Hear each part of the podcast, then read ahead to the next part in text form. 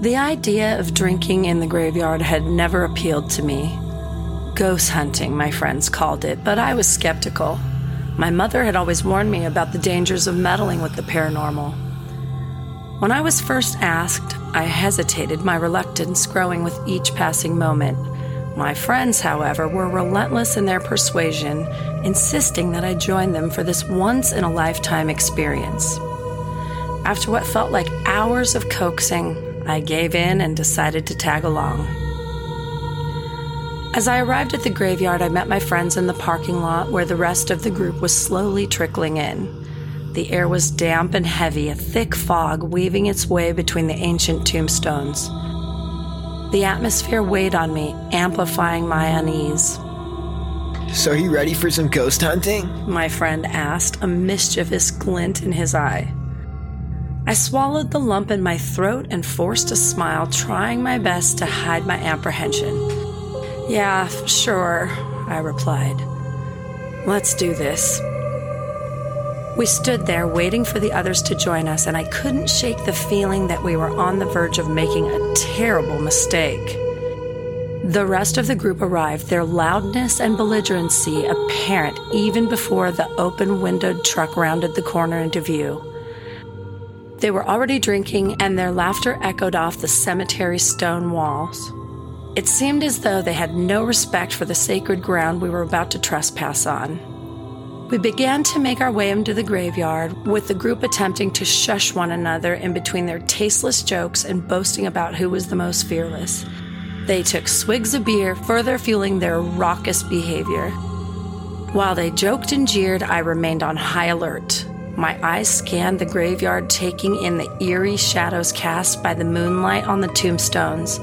I had a nagging feeling that we were not alone and that we should have heeded my mother's advice about not meddling with the paranormal. We eventually made our way to a large mausoleum near the edge of the cemetery, its walls covered in ivy.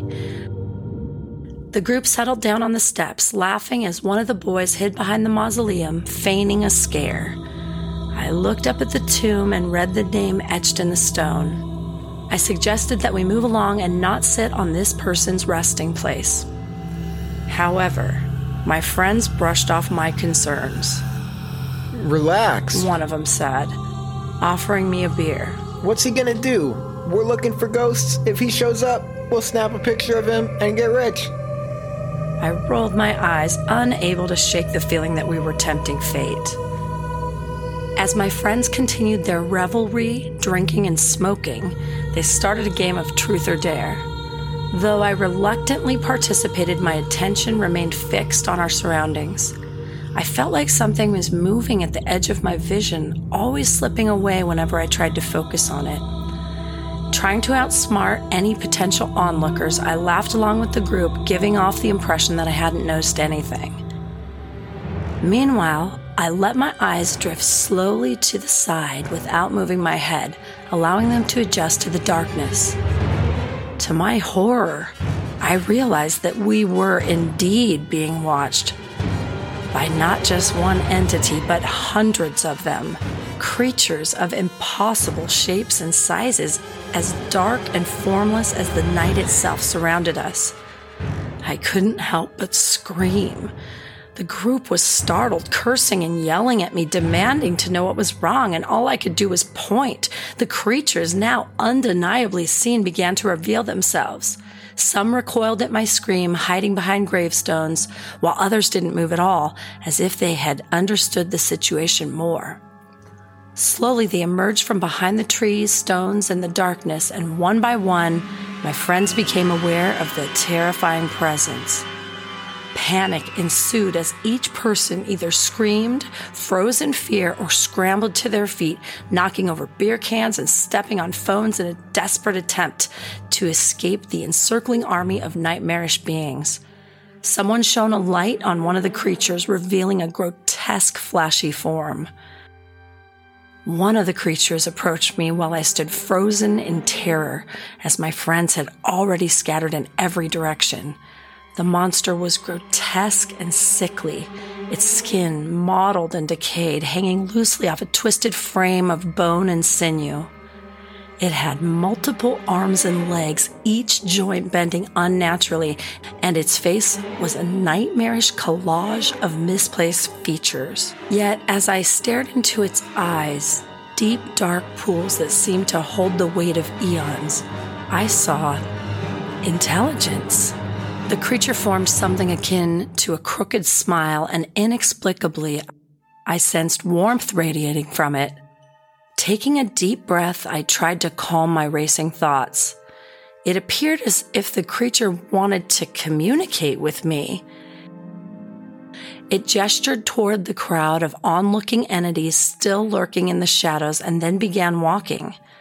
Feeling as though I had no choice, I followed the creature. As we moved through the graveyard, the remaining mass of forms trailed behind us, an eerie procession illuminated by the moonlight's ethereal glow. We crossed the fields of the graveyard, the creature's mismatched limbs and contorted bodies moving in an otherworldly dance. I wondered what they wanted from me and where they were leading me. Despite the horrifying scene unfolding around me, I felt an odd sense of trust in the creature guiding me, as if it had a purpose beyond my understanding. The creature led me to a clearing at the far end of the graveyard where another mausoleum stood, its stone enclosure open and a faint blue glow emanating from within.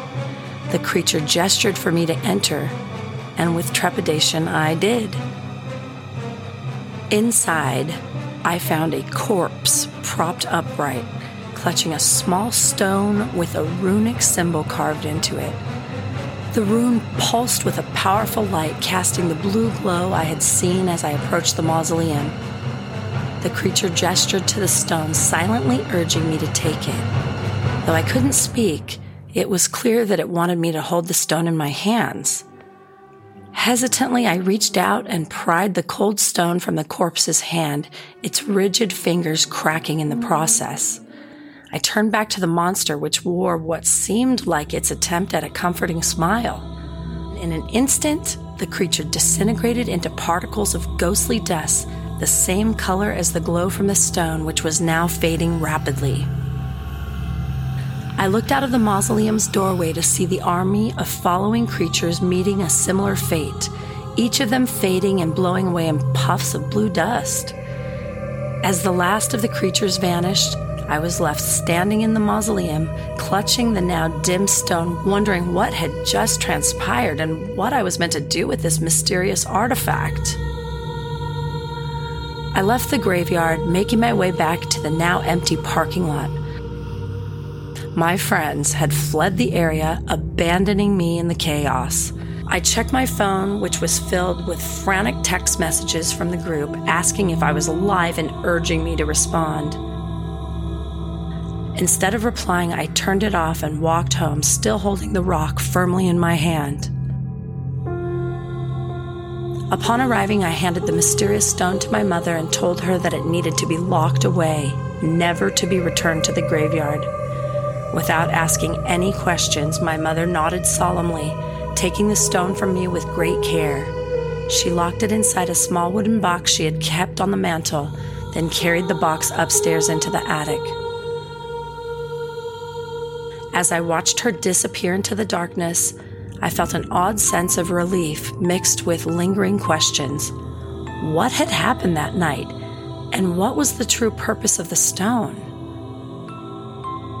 The answer to these questions may remain forever hidden, locked away just like the enigmatic artifact now resting in the attic.